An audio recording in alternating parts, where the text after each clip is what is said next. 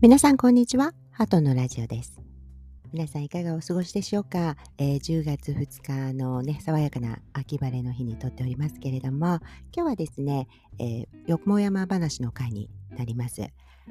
はい。で、ヒップタッチのね、女王ネットフィリックス、これが最終話まで全部終わりましたので、これの感想と、それからね、今見ているドラマ、それから10月にスタートするだろうドラマに関してちょっとお話ねしたいなというふうに思っております。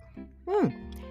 で、ネットフィリックスのそのヒップタッチのね、女王ね、結末は申し上げません。やっぱりね。スリラーなんでね。うん、見えちゃうと面白くないなっていうふうに思います。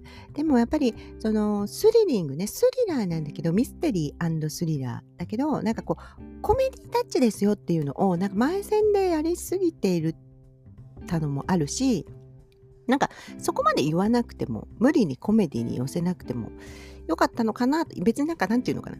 言うとハードルが高くなっちゃうみたいな。面白いよって言っちゃうと、ハードル高くなっちゃうじゃないですか。だから言わなか言われなかったら何これちょっとコメディも入ってるんだねぐらいで、あの、済んだんだな、けどなっていうふうに思いました。で、なんかそこの、その、制作意図があって、で、日本タイトルね、このヒップタッチの女王っていう、字面も含めて、なんかこのね、日本タイトルがやっぱりちょっと、ねっていう感じはしましたけれどもね、あの、現代はヒップハゲって書いて、ヒップハゲって書いて、ヒップにっていうことなんですよね。うん。だから、なんかこう、曲なんかもね、えー、OST もちょっとヒップホップ系とか R&B 系が良くて、OST 良かったなっていうふうに私は思っております。うん、途中でかかるシリアスな詩の曲とかも含めて、タイトル曲だけじゃなくて。うん。だから、ハンジミンちゃんとイミンギが、ちょっと、なんて言ったらいいのかな。まあ、誤解を恐れずに言えば、無駄遣い？まあ、贅沢品？みたいな感じかなと いうふうにちょっと思いましたね。私の感想はそんな感じです。だから彼女たちがコメディやりますって言い切っちゃうにはコメディに挑戦っていうほどにはコメディではない。ね。より、まあ、このミステリーの要素っていうのが結構上手だったんで、なんか本当にアガサ・クリスティ的に、アガサ・クリスティとかっ、まあ、読んだ方はわかると思うんですけど、犯人分かってたりする場合もあるんですけど、でもなんかこの最後まで同じところに密室のようにのような村ね、うん、もうほとんどみんなが知っているような村の中で犯人は誰なのかっていうところでみんながみんなのことものすごく詳しいからこう知らないことはないっていうようなぐらいの、まあ、田舎の村なわけですよ。だからこう誰が何をしてるかどんな行動をいつしてるかとかもみんな結構見てる。っていう前提じゃないですか。それなのに犯人がわからないっていうのはあのなかなかと作品にするのも難しいですと思いますし、トリックをね。うん。だけど、で、プラスそこにサイコメトリーっていう風に最後の方は、超能力とは言わずサイコメトリーっていう風になってましたけれども、うん。まあ、超能力ですよね。が、あの、思ってしまった、こう、主人公が、その超能力を使って、使ってるのに見つからないっていうね。うん。そしてあの超能力を持っている人間が、まあ、途中からちょっと増えたりなんかして実は彼も持っていたとかねあの人も持っていたみたいな感じになっているわけですよ。うん、だからなんかそれがあの私もさすがに本当に最後の2話ぐらいになるまでえ？違うの？みたいな感じで結構騙されましたね。だからもう最後は犯人誰やねん？っていうところをこう知りたくて知りたくて見たっていう感じはありました。だから最後まで並走した方に関しては、その答えが分かったと。すっきりと。いう感じはしましたよね。うん。だからこの彼の動機とかも特にないわけなんですよね。殺人にね。だからすごくそこも難しかったなというふうに思いましたね。うん。それがすごく上手だった。うん。あの、犯人がわからんよと。最後まで、最後の方まで。いや、感の鋭い人だってね、もう分かってたかもしれないんですけど、私はね、意外と、いつもね、こういうやつね、犯人の、なんていうのかな。ややっぱりね、あのー、前半の方に、どんなね、やつを見てもね、ちょっとだけ、やっぱヒントが出てるんですよ。で、それの回収ね、回収になるんですよ、後半が。だけど、もうヒントがね、ほとんどないんですよ、やっぱり。で、間違ったヒントをたくさん視聴者に与えるっていうね。うん、そのことによってみんなが一瞬、あの、あのイミンギ演じるね、あの、ジャンヨルの推理のようにあいつじゃないかあいつじゃないかあやっぱり違うと思ったけどあいつじゃないかっていうふうに、まあ、イミンギとジャンヨルと並走しながらこう推測していってしまうのでもうすっかりそこにねこう騙されていっちゃうっていう感じがすごく面白かったなっていうふうに思いました。最後の方はあのもうハンジミちゃん吹っ切れてねなんかすごくあの面白いこととかもやってましたけれども、まあや、まあ、コメディアンじゃないからね、なんかコメディ難しいんだな、やっぱりっていうふうにはちょっと思いました。で、ちょっとびっくりしたのは、その、あの、移民着のメイクね。うん。あの、もうずっと、その、ソウルのね、広域捜査官から、こう、左遷されてきて、田舎に来たもんだから、おしゃれ感がゼロなんですよね、まずね。で、なんかちょっと髪も、まあ、パーマだけど、ボサボサで、顔とかもね、多分ね、ちょっとなんていうのかな、素顔メイクみたいな感じで、あの、別にお綺麗な顔だけど、お化粧してなくても多分。だけど、あの、なんていうのかな、こうやつれた感じとか、なんかすごくこう、王子様感みたいなのは全然ないんですよ。イミンギさんなのにっていう感じなんですね。だけど、最後、最後の最後の方で、まあ、イミンギさんがこう、ちょっとね、まあ、事件が一段落して、パッと二人がね、そのちょっとこれから恋愛に行くのかなっていうロマンス誌をちょっと漂わせた瞬間にですね、お化粧が、あの、バッチリになりましてですね、ものすごい大時間で出てくるっていう。あれはなんかすごい韓国メイクマジックをすごい感じました。まあ、あの、ライトとかもすごい当ててるのかなとかね。うん、もちろんね、あの、ハレーションすごかったですけど、うん、でもやっぱりこの人、あの、綺麗な人なんだなっていうふうに最後の、最後でね、ちょっとね、留飲が下がった。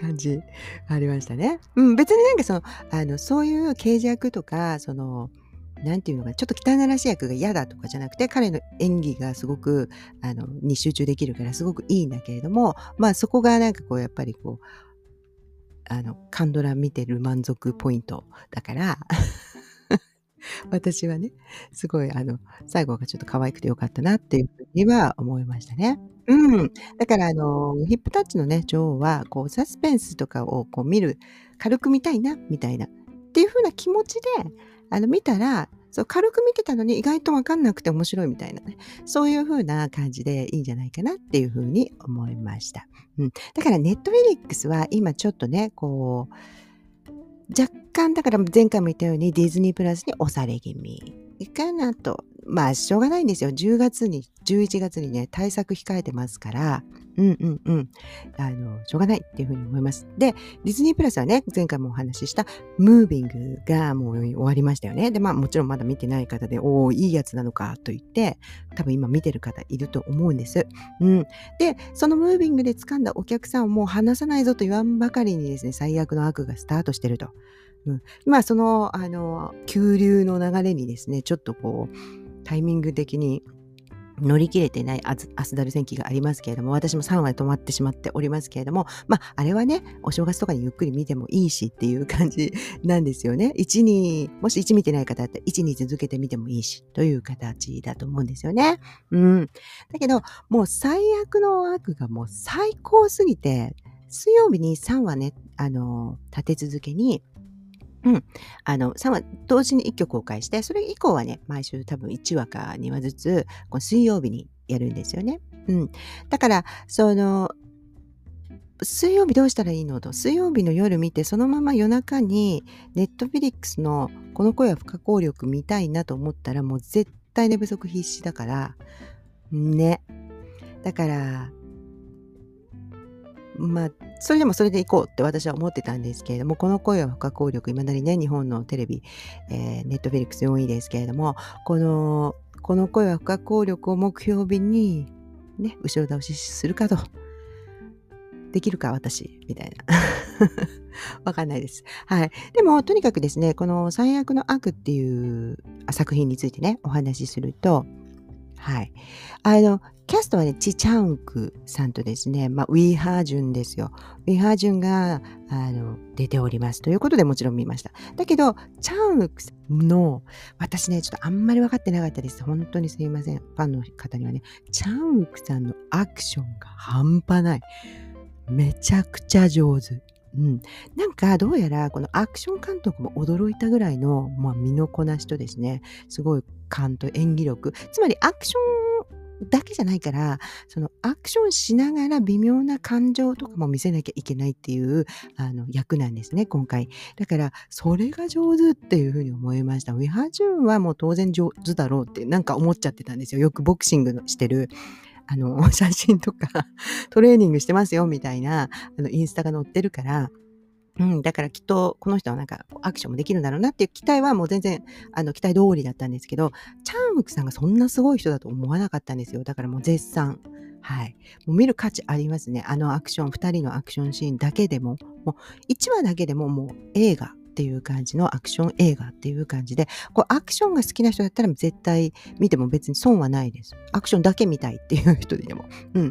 で、ざっくりとしたね、あらすじは、まあ、時代はね、1995年が設定になっております。そして、なんか、えっ、ー、と、カンナムね、うん、カンナム地区っていうこの韓国のね高級な地区ですよね一番でそこにはまあクラブとかいっぱいあるんですよあのダンスする方のね あもちろん普通のあの水商売の方のクラブもあると思うんですけれども、はい、あのそこで、まあ、DJ を最初ねあのウィハジュンがしているんです。でも、G、お前 DJ じゃなくてあの喧嘩も強いらしいし俺のところに来ないかと。プサンの要するに暴力団。うん、この人たちが、この組織がカンナムのそのお店、その地帯の、そのある、カンナムの中のある地帯の、あの、そういうお店とかをあの経営してたわけなんですけれども、俺のところの下につけばですね、えー、俺のところの、この店を持たせてやるというふうに言われて、で、このウィハジュンは、その、そこに入るわけです。で、ウィハジュンっていう子が、その、すごく兄弟っていう、あの、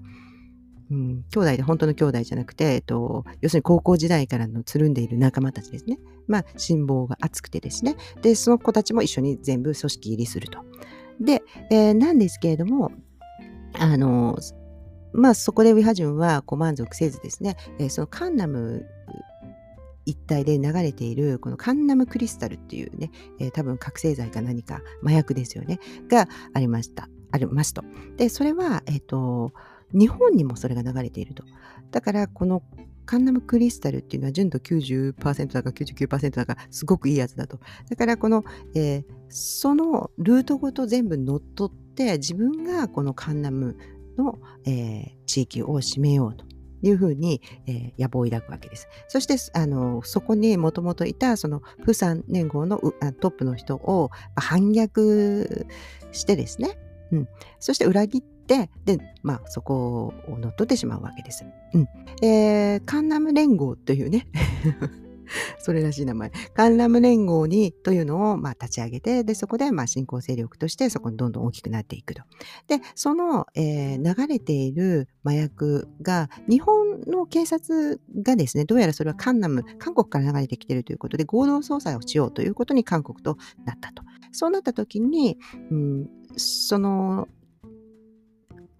日本の、えー、警察と、えー、韓国の警察、まあ、もしくは検事ね、えー、検察が、えー、まあ、潜入捜査をしないとこのルートはもう絶対にあの分からないだろうということで、えー、このチ・チャンウクさんが演じるジュンモのところに行くわけです。ジュンモは奥さんはすごくエリート警察官なんですけれども自分は地方のあの、まあ、しがない刑事というふうな形になっていて、まあ、奥さんのお家からのプレッシャーも結構あるので自分は早く出世したいなというふうに思っていると。ただ、まあ、やっぱりねこの韓国っていうのはこのまあ、家柄とかがすごくね、大事なんですよね。だから、こう、何の子でもないと、まあ、ずっと一生そこの地方のね、刑事でいる可能性が高いと。奥さんがたとえね、エリートだったとしても。で、しかもですね、チャンウ君の父親は、まあ、そういう麻薬で何回も捕まってるような父親だと。だからもう絶対に一生お前は出世できないっていうふうに言われていたわけです。だから、ここはチャンスだということで、出世、ね、2階級特進っていうのを、まあ、条件にですね、潜入捜査をしていくわけです。で、この潜入捜査っぷりが本当に上手でですね、すごく演技派なわけですよね。うん。で、まあ、すっかりですね、信頼を得てですね、で、えー、まあ、すっかりでもないんですけれども、まあ、その、まあ、トップであるウィハジュンの信頼を徐々に得ていくわけです。前回はま3話まではそこ、そのところが、えー、描かれているわけです。そして、えー、そのウィハジュンの高校の時に付き合ってた彼女が実は、あの、チャングさん演じるですね、ジュンモの奥さんだと、今の奥さんだということが分かって、その、潜入捜査はしなきゃいけないわ。自分の奥さんとね、も実は付き合ってた。しかも今もどうやら好きそうだ。みたいな代表に従わなきゃいけないわで。まあこの、えー、順モのですねプレッシャーというかですねストレスがすごいグーッと上がってきているところで終わっててめちゃくちゃ面白いです。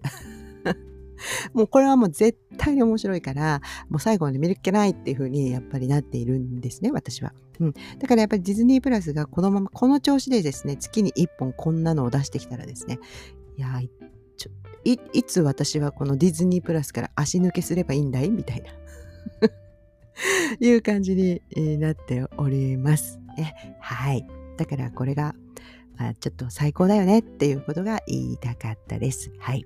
で、まあ、ネットフリックスはちょっとさっきね、えー、言い忘れちゃいましたけれども、やっぱりこの声は不可抗力が、やっぱこれはもう最後まで見るでしょっていうね。うん。あの、ローン君。まあ、ローン君はもう本当に次のね、あの、ドラマももう決まってますし、配信が決まってるますし、もう本当にね、お忙しく活躍していっていただければと思っております。うん、あの、前世ね、使って、前世も、前世だから、運命論みたいなね、のあんま好きじゃないけど、ないけど、もうだんだん切なくなってきた。です。私も。うん。なのでね、あの、そこは最後まで見ましょうよという感じでございます。はい。でね、えー、ネットフェリックスだけじゃないんですけれども、ネットフェリックス以外だとね、UNEXT に来る、あの、ワンダフルライフでしたっけ？うん。UNEXT ってね、なんかすごくね、高いんですよ、やっぱり。だから、すごく良くても、なかなか手が出せないという風な感じがして、普通はね。そして、あの、すごくいい、あの見放題は見放題なんですよ、入ったら。だから、こう、一気にいろいろ過去作とか見たいなっていう風な感じだったら、全然、あの、お得だなという風に思いますけど、ちょっと若干、あの、ポイント制とかもわからないですよねっていう風に思います。だから、ポイントだけ買うこともできるんですよ。こう、あの、入って入会みたいな感じで入って、あの、その、有料のやつをだけ後でね、大会しても、その、えーと、ID 残るので、有料のだけ買うとかもできるんですね。うん、でも、まあ、それも高くなっちゃいますから、はい。だけど、えっ、ー、と、Unext で、えっ、ー、と、10月、えっ、ー、と、チャウヌがね、ワンダフルデイズっていうね、出ますよね。だから、アストロンチャウヌ？うん、女神降臨の。で、このワンダフルデイズが Unext 独占配信だから、これあの、パク・ギュオンちゃんね、うん、まあこの間やったセレブリティとか、ダリとカムジャダンの、まあ、ノリに乗ってきております、パク・ギュオンちゃん。うん。との、この主演で、これ見たいね。うん。まあでも、とりあえず、あの、ディズニープラスとネットフェリックスだけで言うと、えー、力の強いなカンナムスン。これが、あの、10月8日。ね。えー、力の強い女トボンスンのね、なんかスピンオフなんですって。で、この力の強い女トボンスン私まだ見てないんですけれども、まあ本当にあれにが好きだった方だったら、まあきっと、あの、楽しめるんじゃないかなと思います。10月14日が悪魔刑事。これはちょっとどうかな。チソンが出ますからね。うん。チソンは、キルミヒルミーかながめちゃくちゃ私大好きだったんで、やっぱちょっと見たいな。で、しかもね、合戦のパクジニョンが出るんですよ。弓の細胞たち。ね。のバービーですよ。ね。よかったね、あれね。うん、だから、この、これ面白そうだなっていうふうに思います。そして10月20日にイドゥナ、ツジちゃんが、ペスジちゃんが、あんなの出ますと。うん。イルナはね、あのー、Webtoon 原作らしいんですけれども、まあ、元 K-POP アイドルのアイドルのドゥナっていうね、えー、子が、なんかこう、あの、学生向けのシェアハウスにこう急に来るという、まあもうすごいファンタジーなのかわかんないですけれども、あの、恋のラブロマンスだから、で、監督がね、愛の不時着。愛の不時着、ロマンスは別冊付録のイ・ジョンヒョさんなんでね、第2の愛の不時着になるか？わかりません。はい。で、えー、でですね、えー、ウヨンウのね、はい。主演のパク・ウンビンちゃん主演の無人島のディーバー。これが10月28日土曜日配信と。ね。だから、これはもうさ、絶対面白いじゃん。わかんないけど。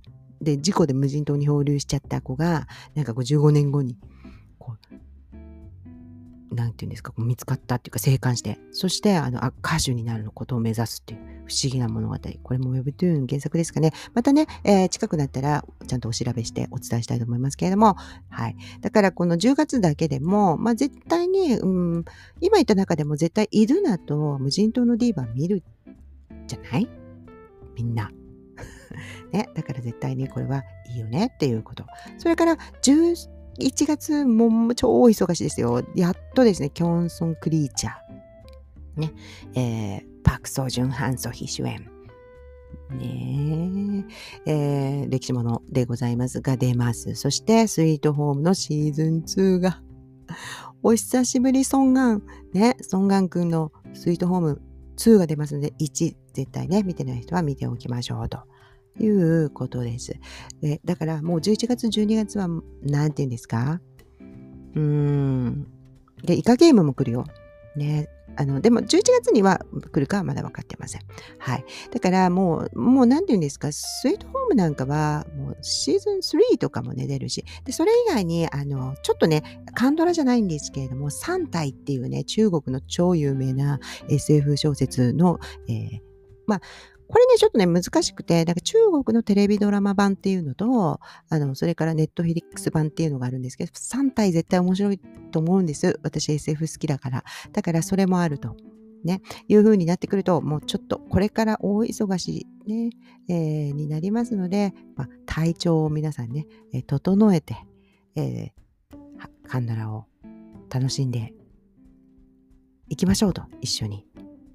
ということで、えー、今日はですね、ヒップタッチの女王の感想、それから、まあ、ディズニープラスがまだまだやるよと、ねえー、最悪の悪、みんなで一緒に見ていきましょう。ということをお伝えしました。で、今週、ま、あの、今週のね、木曜日はね、あの、この声は不可抗力を一緒に見ましょう。それではまたお会いしましょう。See you!